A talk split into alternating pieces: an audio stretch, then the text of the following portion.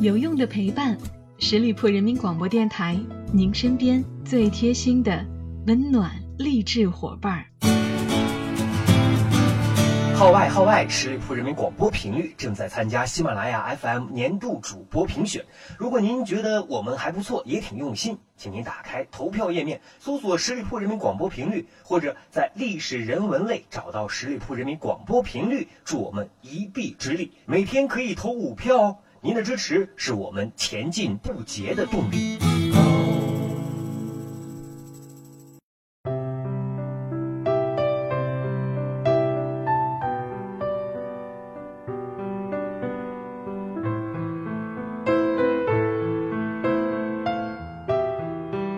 有用的陪伴，十里铺人民广播电台，您身边最贴心的温暖励志伙伴。Hello，亲爱的小伙伴们，又到了每周一与您不见不散的名人风范，我是小五。上期的节目剪辑的太匆忙啊，有的磕巴的地方都没有处理掉，好多朋友们都给我提出来了，非常感谢，下次一定注意再注意。年底了，公司的事情真的很多啊，就是到了年终结算的时候了，说白了，像我们这种私人的企业，年底就是在平账。所以呢，我不是在外地出差，就是在出差的路上。上周的节目就没来得及做，因为确实在外地赶不回来。合肥冷得厉害，但至今还未下雪，不知道今年的圣诞节会不会有惊喜呢？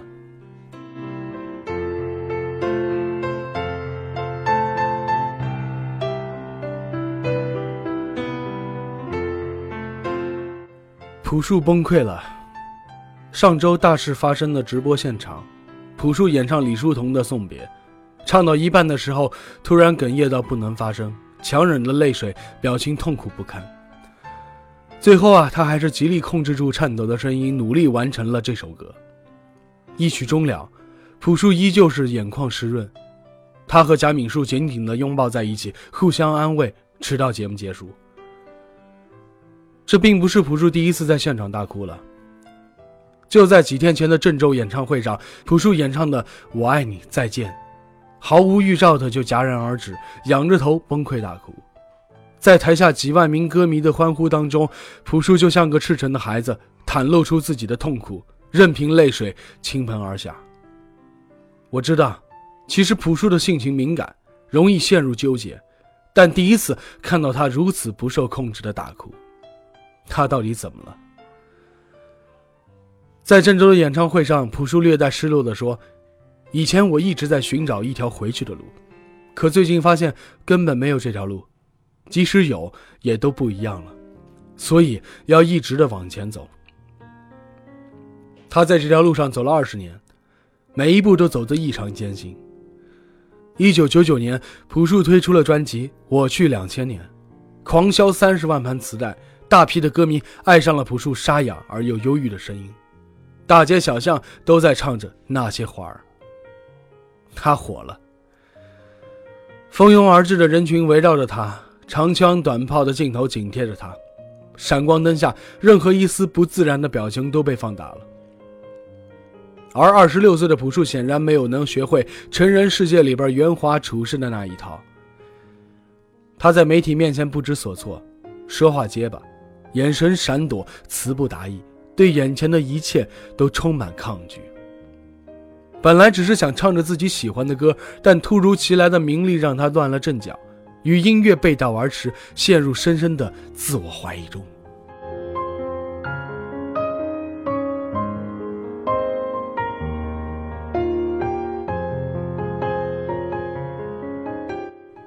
两千年的央视春晚，导演组找到了朴树。让他和另外几个年轻的歌手表演一个联唱的节目，朴树想都没想就拒绝了。他最讨厌的就是春晚这种主旋律的东西，更别说还要假唱。全公司的人都劝他，上春晚的机会不容易啊，应该让更多人听到你的作品。朴树勉强答应下来了，内心却在否定自己。这几天你知道我在干什么吗？我在参加春节联欢晚会。我看到大家削尖了脑袋往里钻，那一副副嘴脸，我操！在直播的前两天，央视做了个节目，让演员们在镜头前说几句话，还必须表演一段才艺。朴树越发觉得自己像个哗众取宠的小丑，终于忍无可忍，扭头就走了。当时的经纪人张璐拦住他，两个人在央视的演播厅里对骂。朴树说：“我不爱过这种生活，挣再多钱有什么用呢？真的，他不能带给我快乐。”张璐对他吼：“你丫牛逼的不行了，所有人都在为你的这个事儿付出，你丫知道什么叫尊重吗？如果你不上春晚，公司的上上下下就是被你伤害了，你把我们所有的从业人员的路都给堵死了。”朴树正在原地久久回不过神来，最后他还是屈服了，做出了自己都瞧不上的事儿。登上春晚之后，朴树更火了。接二连三的采访和通稿把他折磨得殚精竭虑，每次出门身边都有尖叫着的疯狂的粉丝围堵着他，这让性格内向的他承受着巨大的压力。长期的焦虑和紧张加重了他的抑郁症，他开始厌烦音乐，他说自己失去了曾经对音乐的热爱。那段失眠的日子里，他习惯像个独行侠出没在夜色里。只有在隐匿在安静的黑暗当中，他才能找到一点安全感。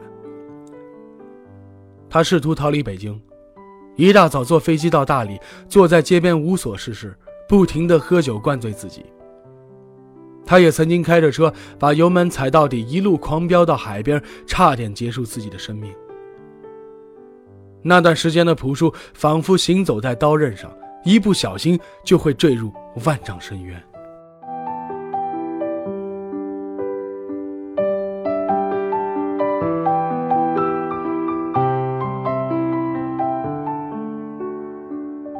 二零一五年的十月十一日，一向沉默寡言的朴树居然在微博发表了千字的长文，解释专辑难产的原因，向苦苦等待的歌迷道歉。文章里面说，他对英国录音的效果不满意，几乎要全部推翻重来。他不停地怀疑自己，为自己的无能而愤怒。朴树对于音乐的追求到了近乎偏执的程度。二零一六年的江苏卫视的跨年演唱会上，生如夏花的旋律出现一点小瑕疵，朴树突然喊停，要求重新演唱。同样的事情还发生在二零一七年浙江卫视的跨年演唱会上，还有大大小小的音乐节、演唱会的现场。敢于在大型的直播现场喊停一遍又一遍的重来，足以证明朴树在音乐上绝对的完美主义者。他无法接受圈子里的各种规则。他厌恶娱乐圈，却不得不在综艺节目上打扮成加勒比海盗的样子，这在他看来无异于出卖自己的尊严。他在北京郊区租了房子，想远离尘嚣，安心做音乐，但总是被各种烦心事儿打扰。他最好的朋友是一名叫做大象的金毛犬，陪伴了朴树十几年。大象去世的时候，朴树整日以泪洗面，仿佛失去了至亲至爱。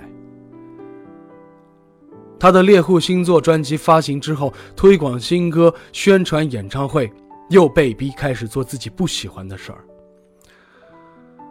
在朴树演唱会的现场，他因为感冒嗓音沙哑，却还在坚持唱歌，确实令人心疼。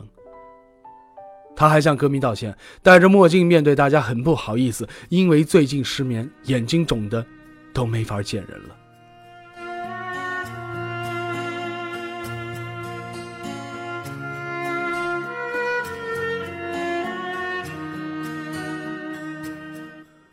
此时再看节目上唱送别，哭到泣不成声的朴树，也许你更能理解他。敏感的性格是他创作的源泉，同时也令他备受煎熬。这大概是每个艺术家都无解的难题。音乐成就了他，但是音乐带来的喧嚣和名利又在毁灭着他。就像他所说的，生活就像炼狱一样，特别难熬。在音乐里面的时候，即使唱着最悲伤的歌，也觉得。是种享受。如今朴树四十四岁了，正如乐迷在他唱送别的时候落泪视频下的评论：“人到中年却还活得像个少年，一定很不容易吧？”好了，亲爱的听友们，感谢大家收听今天的名人风范，我是小五，欢迎大家关注十里铺人民广播电台公众微信，在订阅号中直接搜索“十里铺人民广播电台”，点击关注就可以了。我们下期节目再会喽，拜拜。等着我回来，在那片白桦林。本期节目由十里铺人民广播电台制作播出。了解更多的资讯，请关注十里铺人民广播电台的公众微信和新浪、腾讯的官方微博。感谢收听，我们明天再见。